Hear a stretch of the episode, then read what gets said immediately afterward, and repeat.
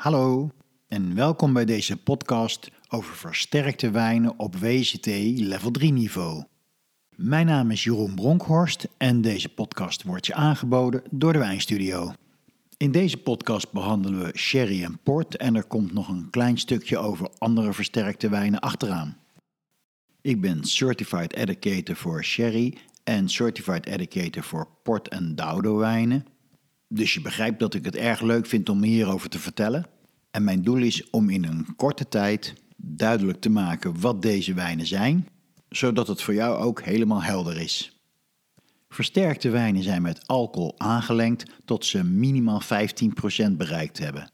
Daardoor sterven alle micro-organismen af en zijn ze heel lang houdbaar. Het is daarmee ook een manier om lange reizen te overleven. Versterkte wijnen zijn technische wijnen en daarom is het ook heel interessant om er tijdens een examen open vragen over te stellen. Deze wijnen kun je goed gebruiken om te zien of je niet alleen kennis hebt, maar ook inzicht in het vinificatieproces. We kijken naar de wijnregio, we kijken naar de druiven, we kijken naar de viticultuur en de vinificatie. En de wijnstijlen die daaruit voortkomen. En we kijken naar de namen op de etiketten. En ik wil beginnen met sherry, omdat dat vaak zo'n ontzettende goede aperitiefwijn is. Als het goed is, heb je van tevoren even op de kaart gekeken. Waar ligt sherry eigenlijk? Wat voor gebied is dat? En dat is dus het Geres-gebied. En als je op de kaart kijkt, zal het je meteen opvallen dat dat in het uiterste zuiden van Spanje ligt. Eigenlijk vlak bij Marokko. Je kunt je dus voorstellen dat het daar erg heet kan zijn.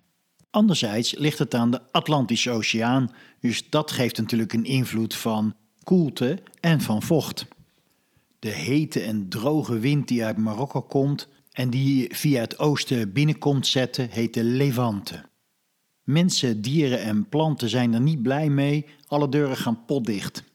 De wind die van de oceaan afkomt, heet de poniente.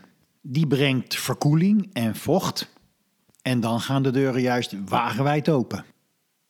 Sherry is een afgebakend gebied. In het noorden aan de kust heb je Sanlúcar de Barrameda.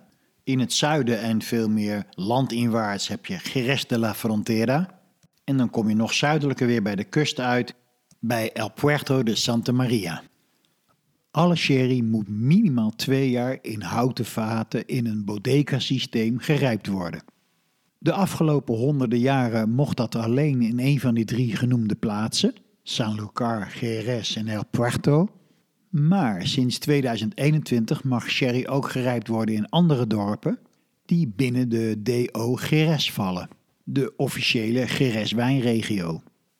In deze regio valt er net genoeg regen voor de wijnstokken om te overleven, maar zou dit de Sahara zijn, dan zou die regen onmiddellijk verdampen.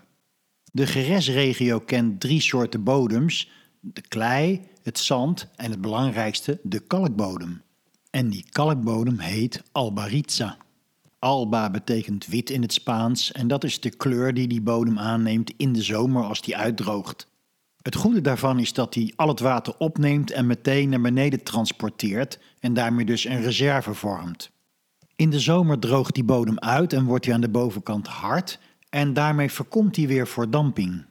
Om niets van dit kostbare regenwater verloren te laten gaan, worden er in de rijen tussen de wijnstokken rechthoekige gleuven gegraven die het water opvangen en voorkomen dat het wegloopt. En in de lente worden die gleuven weer dichtgemaakt. Deze regio heeft niet zo'n spannend landschap, het is tamelijk vlak. Een vraag aan jou: weet je nog van welke druif alle sherry gemaakt wordt? Denk maar even na. Makkelijker kan het eigenlijk niet. Het is er maar één en het is de Palomino Fino. Een druif met weinig karakter, niet te veel zuur, niet te veel aroma's, die dus eigenlijk hele neutrale wijn produceert. En dat maakt hem zo geschikt voor sherry, want de stijl wordt gemaakt door het rijpen.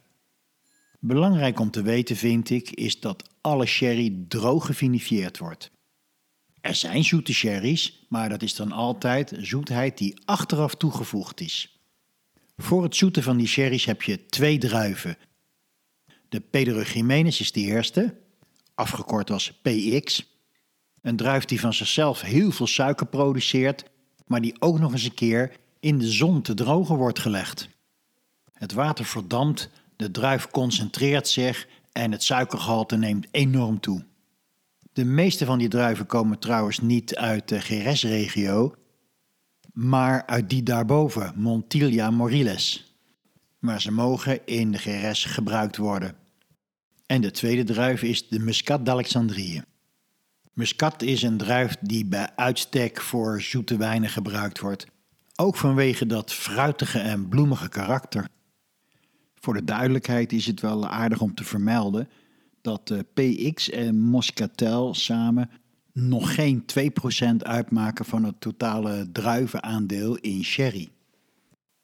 In het eerste deel van zijn leven wordt sherry gemaakt net als elke andere witte wijn. Maar zodra de vergisting afgelopen is, wordt de wijn versterkt met een neutrale alcohol van 96%. Dat doodt alle micro-organismen, waaronder ook de gisten. Alle suiker is al vergist, dus je hebt een droge, neutrale, versterkte wijn gecreëerd, een basiswijn. En alle andere volgende stappen bepalen de stijl van de wijn.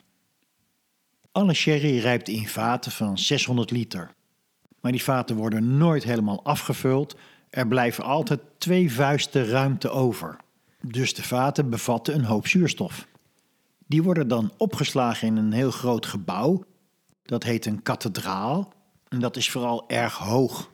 Ook dat geeft veel zuurstof, maar ook veel verkoeling. En na die versterking wordt ook de stijl van de wijn zichtbaar. Waar gaat het naartoe? Er zijn twee hoofdstijlen. Het een is biologische rijping en het andere is oxidatieve rijping. Biologische rijping ontstaat wanneer de wijn versterkt is tot maximaal 15,5% alcohol. En oxidatie in een wijn ontstaat eigenlijk altijd als eh, de wijn in contact met zuurstof komt, behalve als je de wijn daartegen beschermt. Om er zeker van te zijn dat er geen beschermende fluor optreedt, dus dat de oxidatie maximaal zijn werk kan doen, worden sherry's versterkt tot 17% alcohol. Een oxidatieve wijn heeft vanaf het allereerste begin zuurstof ontvangen. Het is dan ook een lichtbruine wijn. En die wordt oloroso genoemd. In het sherrygebied gebeurt echter iets heel vreemds met de gist, en dat is de vorming van flor. Dat komt maar op een paar plaatsen in de wereld voor, zoals in de Jura, daar heet het vin jaune. En op Sardinië heb je de Vernaccia di Oristano. Maar sherry heeft de floorwijnen wereldberoemd gemaakt, met fino's en manzanilla's. Op het eind van de vergisting gaat de gist dood en zakt naar beneden, maar een deel daarvan zakt niet naar beneden, maar drijft naar boven en begint daar een nieuw leven. Daar krijgt hij zuurstof om zich mee te voeden en hij eet, gek genoeg, van de alcohol en de glycerine in de sherry zelf. Zo'n wijn heet een fino. Floor is dus gewoon een laagje gist bovenop de sherry. Hoe koeler het gebied is, hoe beter dat gaat. Met name in de winter begint de floor te groeien, een soort dekentje te vormen. In geres wordt dat een centimeter of drie dik. Maar in San Lucar de Barrameda aan de kust kan dat wel 6 centimeter dik worden. Die floorlaag sluit die sherry hermetisch af, dus er vindt geen oxidatie plaats.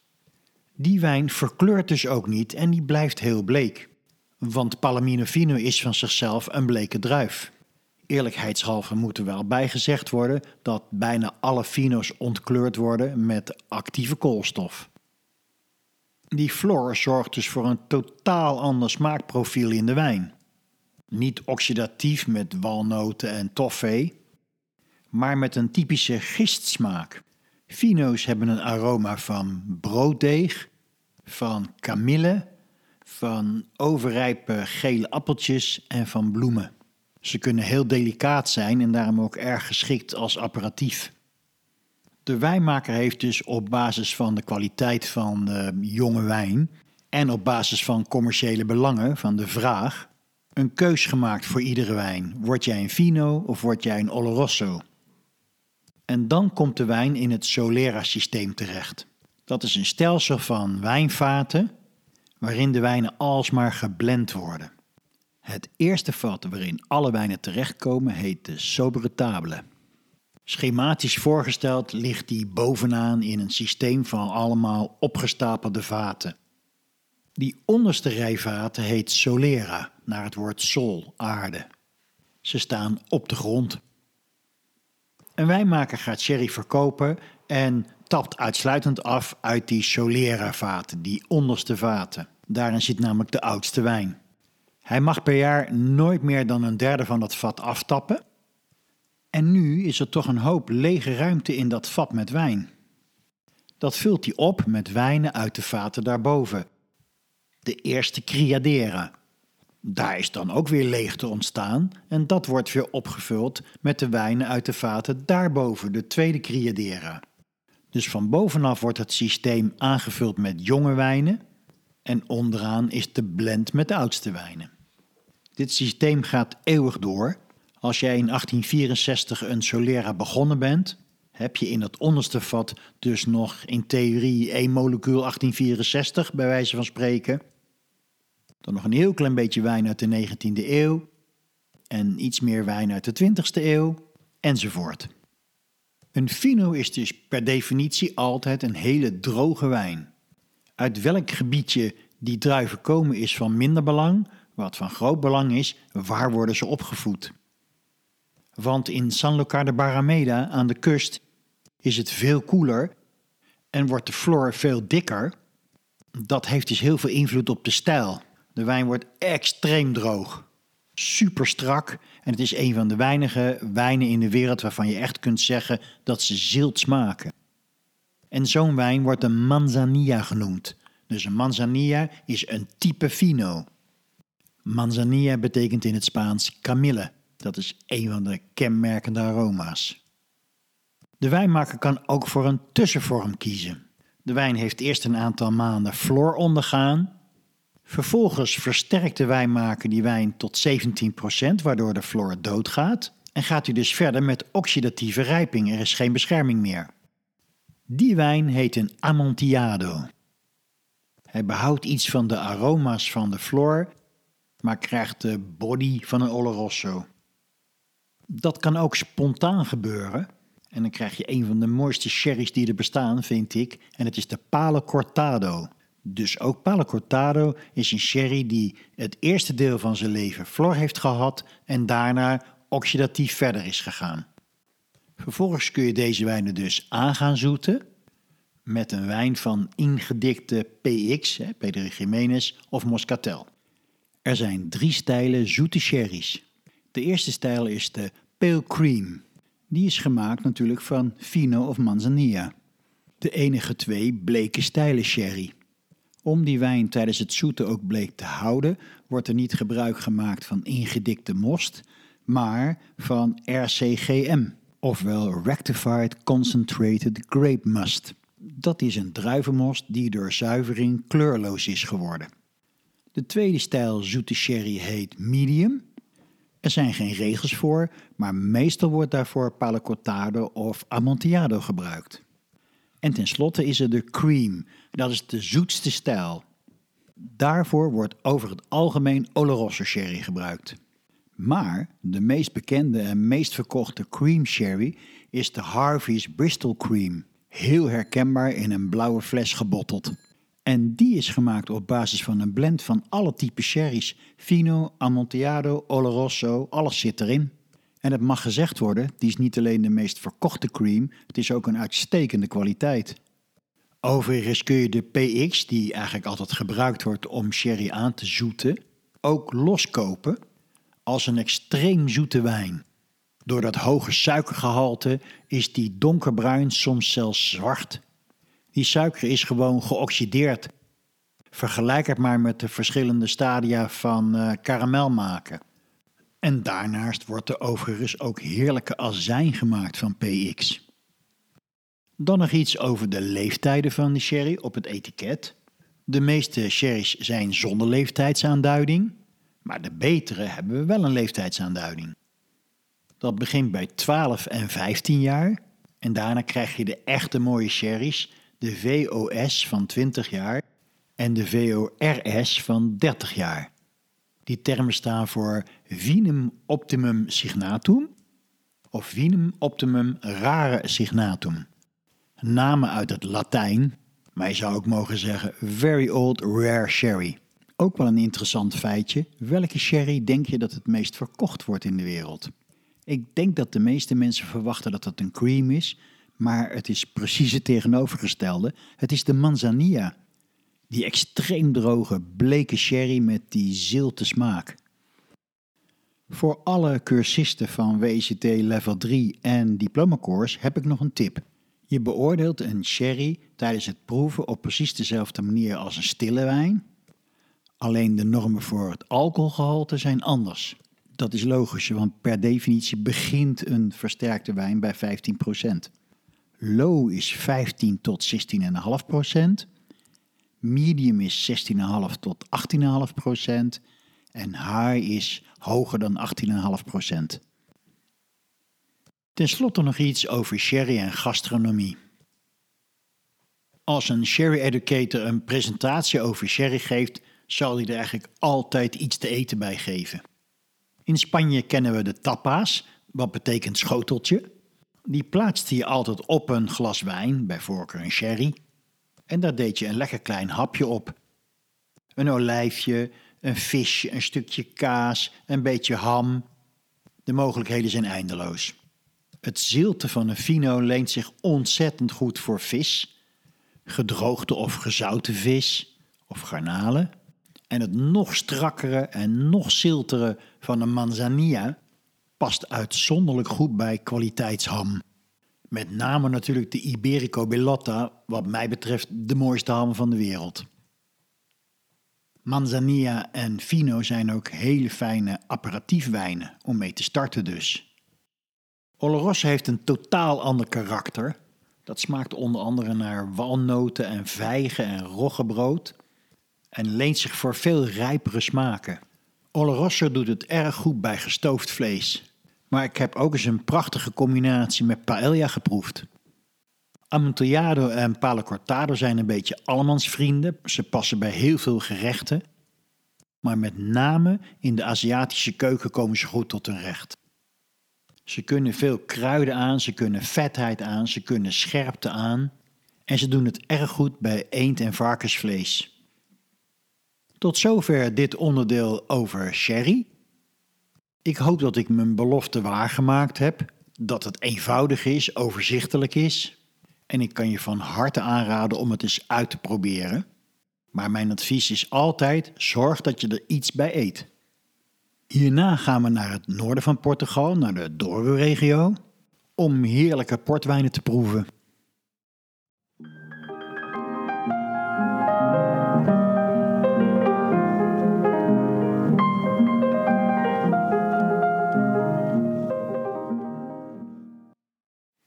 De Douro-rivier ontspringt in het noorden van Spanje. Daar heet hij Duero, dat ken je waarschijnlijk wel. En zodra die bij Portugal de grens oversteekt, is het de Douro. Je schrijft Douro, maar Portugezen spreken dat dus precies andersom uit. Waar de Douro uitkomt aan de Atlantische Oceaan, vind je die heerlijke en gezellige stad Porto. In het noorden van Portugal. Tegenover de stad Porto, aan de zuidkant van de rivier, ligt de plaats Vila Nova de Gaia. Dat is de plaats waar de shippers, de wijnhandelaren, hun portwijnen laten rijpen. En daar begint onze reis. We rijden stroomopwaarts richting Spaanse grens door het Minho-gebied. Dat is de regio van de Vinho Verde wijnen. Na ongeveer 70 kilometer begint het plotseling veel bergachtiger te worden en zijn we in de Douro uitgekomen. Een schitterend gebied. De hele wijnregio Alto Douro heeft de UNESCO-status gekregen. En terecht, het is wat mij betreft een van de mooiste wijngebieden van de wereld. Langs de hele rivier en langs dalen van zijrivieren zijn eindeloze terrassen aangelegd. De Douro heeft een warm continentaal klimaat. En hoe verder je van de oceaan afkomt, hoe warmer en droger het wordt. De Douro-regio wordt beschermd tegen te veel Atlantische invloeden door de bergen, die tot zo'n 1400 meter hoog kunnen zijn. De Douro is ingedeeld in drie gebieden. Het dichtst bij de oceaan is de Baixo Corgo. Rond de plaats Recua, en Baixo betekent laag. Daarna krijg je de Cima Gorgo, rond de plaats Pinhao, wat eigenlijk wel het hart van het Douro is. En als laatste, het meest bij Spanje, het allerdroogste gebied, is de Douro Superior, rond Villanova de Vos. Het is daar gemiddeld 3 graden warmer dan in de Simogorgo. In de hele Douro-regio is het pittig warm in de zomer. De temperatuur kan oplopen tot 40 graden. En in de winter zegt men dat het er stervenskoud is. Maar wij als Nederlanders moeten daar misschien toch een beetje om lachen, want dan hebben we het over een temperatuur van ongeveer 0 graden. Wat druiven betreft is er in de Douro een unieke situatie. In die sherry heb je één druif en twee druiven om het aan te zoeten. Hoeveel druiven denk je dat er in de Douro zijn? En het antwoord is: in de Douro zijn er 110 verschillende druivenrassen geregistreerd om port van te maken. De meeste van die druiven zijn heel specifiek Portugees. Als we het over blauwe druiven hebben, praten we vooral over twee families: de Tinta en de Touriga. Bekende blauwe druiven zijn de Tinta Chao, de Tinta Amarelo, de Tinta Barocca en de beroemde Tinta Roriz die in Spanje Tempranillo heet. En daarnaast heb je dus de Tinta Franca. Maar de allerbelangrijkste druif in de Douro-regio is de Touriga Nacional, de nationale trots. Het is een druif met heel veel power, met intens paars-rode kleur, met veel karakter, zure, tannine en fruit. Kenmerkend voor Douro-wijnen die altijd krachtig, vol en fruitig zijn. Overigens, het lijkt bijna wel een beetje een geheim, worden er ook uitstekende witte wijnen in de Douro gemaakt. Met name wijnen die heel goed bij het eten zijn. Ook vaak weer van eigen Portugese druiven. Een overeenkomst tussen al die druiven is dat ze dus goed tegen hitte kunnen. De meeste hellingen in de Douro zijn steil en daarom is terrasbouw noodzakelijk. In vroege tijden zijn dus overal terrassen aangelegd met stenen muurtjes de zogenaamde socalcos. Dat is enorm arbeidsintensief. Ze moesten allemaal aangelegd worden, maar je moet ze ook continu onderhouden. Tegenwoordig zijn er ook andere opties.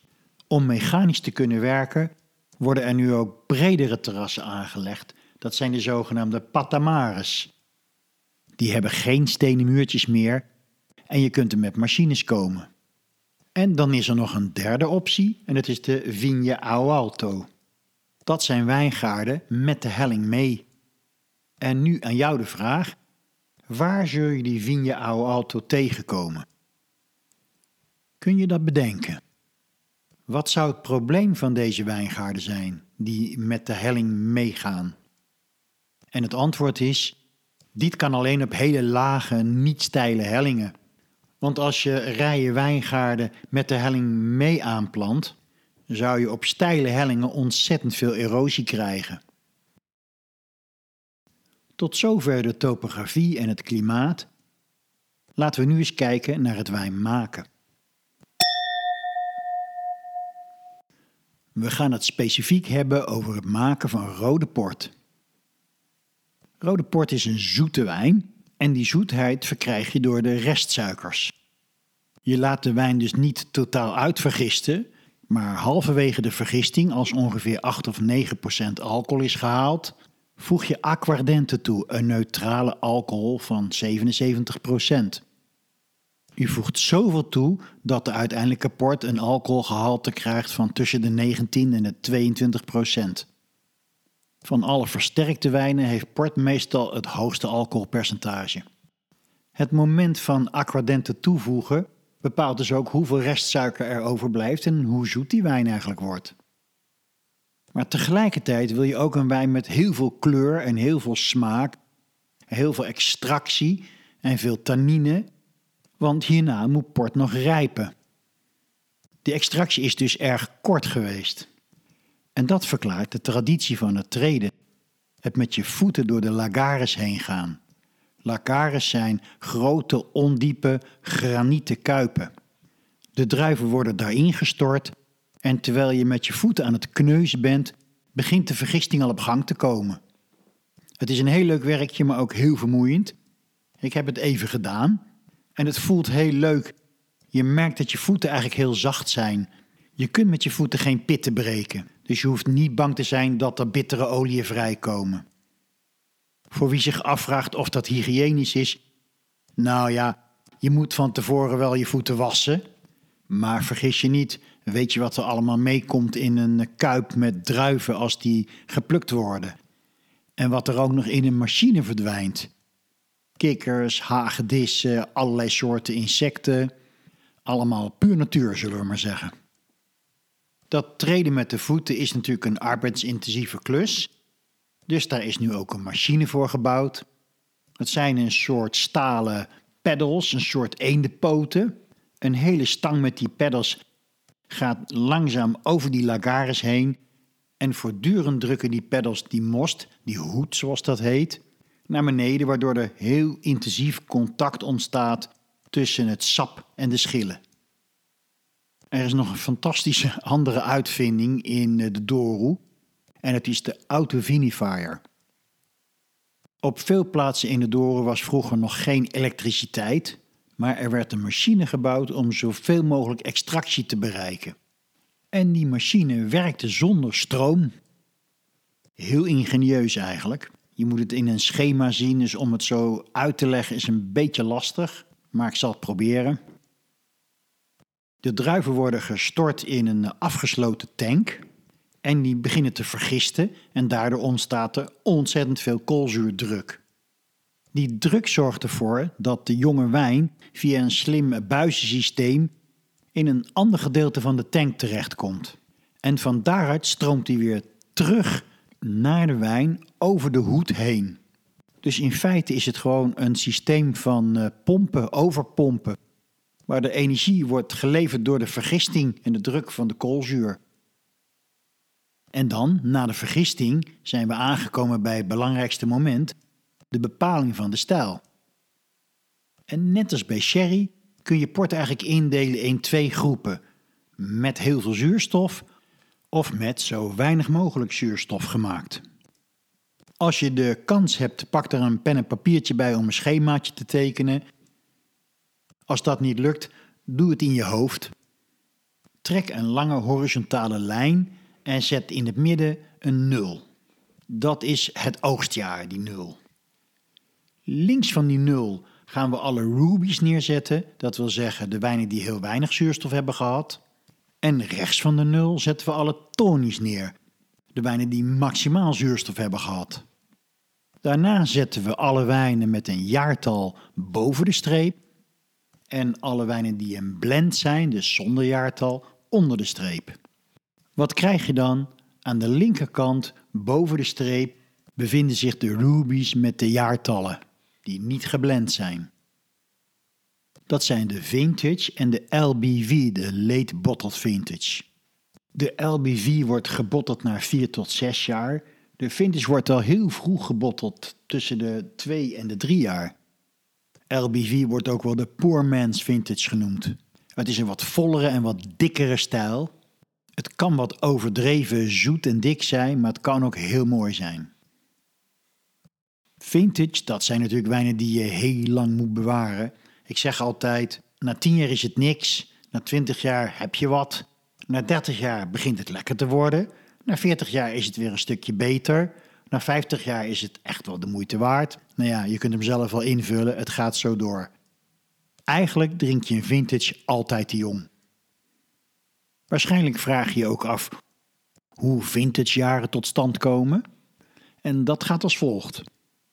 Een wijnmaker kan een bepaalde wijn zo goed vinden dat hij zegt het is een vintage kwaliteit. Dan brengt hij dat naar het IVDP, het instituut dat alle wijnen keurt. En als die zegt ja, we zijn akkoord, dit is een vintage, dan mag die vintage op zijn fles zetten.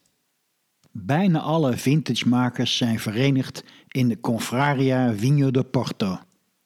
Als in een bepaald jaar meer dan 50% van de leden hun wijn als vintage declareert, komt de Confraria bij elkaar en die verklaart dan het jaar een officieel vintage jaar. Welke jaren dat zijn, kun je allemaal op Google zo vinden. Gemiddeld zijn er drie vintage jaren per tien jaar. Er is één bedrijf in de Doren dat het presteert om altijd een geclasseerde vintage te maken, en dat is Quinta Vesuvio, een portproducent in de Douro Superior, het stilste en warmste gedeelte van de Douro. De zon brandt hier zo ongenadig hard dat een deel van de wijngaarden van Quinta Vesuvio aan de noordzijde ligt. Dan is er ook nog de Single Quinta Vintage Port. Veel portproducenten bezitten meerdere wijnhuizen, quinta's. En zo'n bedrijf kan besluiten om van één van die quinta's een vintage port te maken. Terug naar het schema.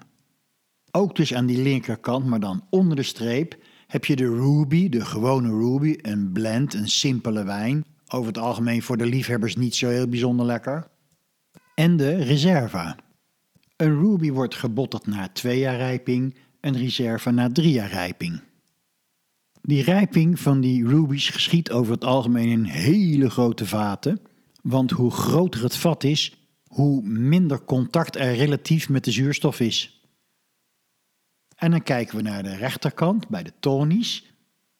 Boven de streep zijn de wijnen met een jaartal, dat is er maar één, dat is de Cuyeta. Die heeft dus een oxidatieve rijping gehad en na zeven jaar wordt die gebotteld. Overigens kunnen die collites fantastisch zijn en ook gewoon 100 jaar oud worden. En onder de streep hebben we dan een simpele Tony en een Reserva, ook allebei oxidatief opgevoed. Een eenvoudige Tony is een beetje een gekunsteld product. Je kunt nooit in een zo'n korte tijd een amberkleur ontwikkelen. Op te lossen wordt zo'n wijn geblend met witte wijn en er wordt karamel aan toegevoegd voor smaak en kleur een Tony wordt gebotteld na drie jaar en een reserve na zes jaar. En dan zijn er de Tonys van 10, 20, 30 en 40 jaar oud. En sinds 2022 is er ook een 50 jaar oude Tony. Het verschil tussen 10 en 20 en 30 en 40 jaar is iedere keer een grote stap, maar de stap naar 50 jaar is spectaculair. Hoe ziet nu een Ruby eruit en hoe smaakt die? Om te beginnen, hij behoudt altijd zijn kleur, zelfs nog na 100 jaar, dus ongelooflijk. Hij begint als een ruby, paarsrood en eindigt wat bleker. Een ruby heeft altijd een enorm fruitig karakter, van kersen en bramen. En dat houdt hij heel goed vast, zelfs als hij heel oud wordt. En wat is nu het verschil met Tony? Het is leuk om te bedenken dat beide wijnen van precies dezelfde druiven gemaakt zijn. Een Tony verliest langzaam maar zeker die rode kleur en gaat over in amber. En de smaken veranderen mee, die gaan helemaal van primair fruit naar tertiair fruit. Er ontwikkelen zich smaken van walnoten en marsepein en curry, maar vooral van gedroogd fruit, zoals gedroogde abrikozen en gedroogde banaan.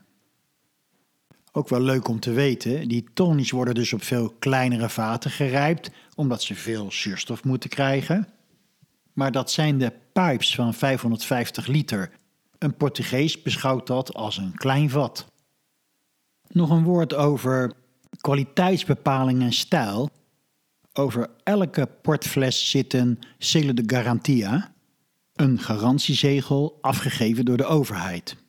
Iedere partij port moet eerst naar het IVDP, het Instituto dos Vinhos do Douro e do Porto. Daar wordt iedere partijport gecontroleerd door een laboratoriumteam en door een smaakpanel. Dat is altijd een blindtest. Behalve de directeur weet niemand in het bedrijf welke wijnen ze aan het testen zijn. Het laboratorium en het smaakpanel weten dus ook niet van elkaar wat ze aan het testen zijn. De producent geeft aan hoe hij de wijn wil vermarkten. Bijvoorbeeld, dit is een Tony 20 years. En de enige vraag die het instituut moet beantwoorden is: voldoet deze wijn aan de kwaliteitseisen daarvoor?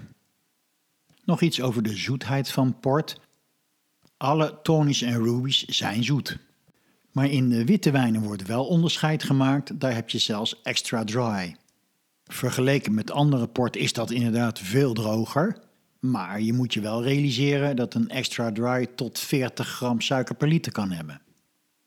Het staat niet in het WGT Level 3 boek, maar ik vind het toch wel interessant om te benoemen. En dat is de schaalgrootte van port ten opzichte van sherry en Madeira.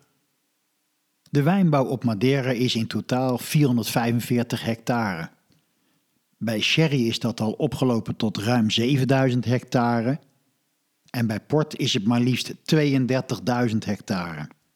Je kunt port dus met recht de Big Brother onder de versterkte wijnen noemen. Er is nog veel meer over port te vertellen, maar dit is het wel voor het WGT level 3 niveau. Zoek het eens op op internet of in boeken hoe de Douro eruit ziet. Het is zo prachtig daar. Of nog beter, ga een keer met de wijnstudio mee op wijnreis naar de Douro. Dat is een ongelooflijke ervaring. Overigens is het ook aardig om te vermelden dat er steeds meer stille wijn gemaakt wordt in de Douro van dezelfde druiven als waarvan port gemaakt wordt. Vaak ook door dezelfde producenten. En die wijnen kunnen ontzettend goed zijn. Ga eens wat mooie portwijnen proeven. Je kunt ze echt goed krijgen in Nederland. En wat de tonies betreft, die hebben zoveel oxidatie gehad dat je ze best een paar weken lang open kunt laten staan. Tot zover het verhaal over port. Hierna volgt nog kort een verhaal over andere versterkte wijnen.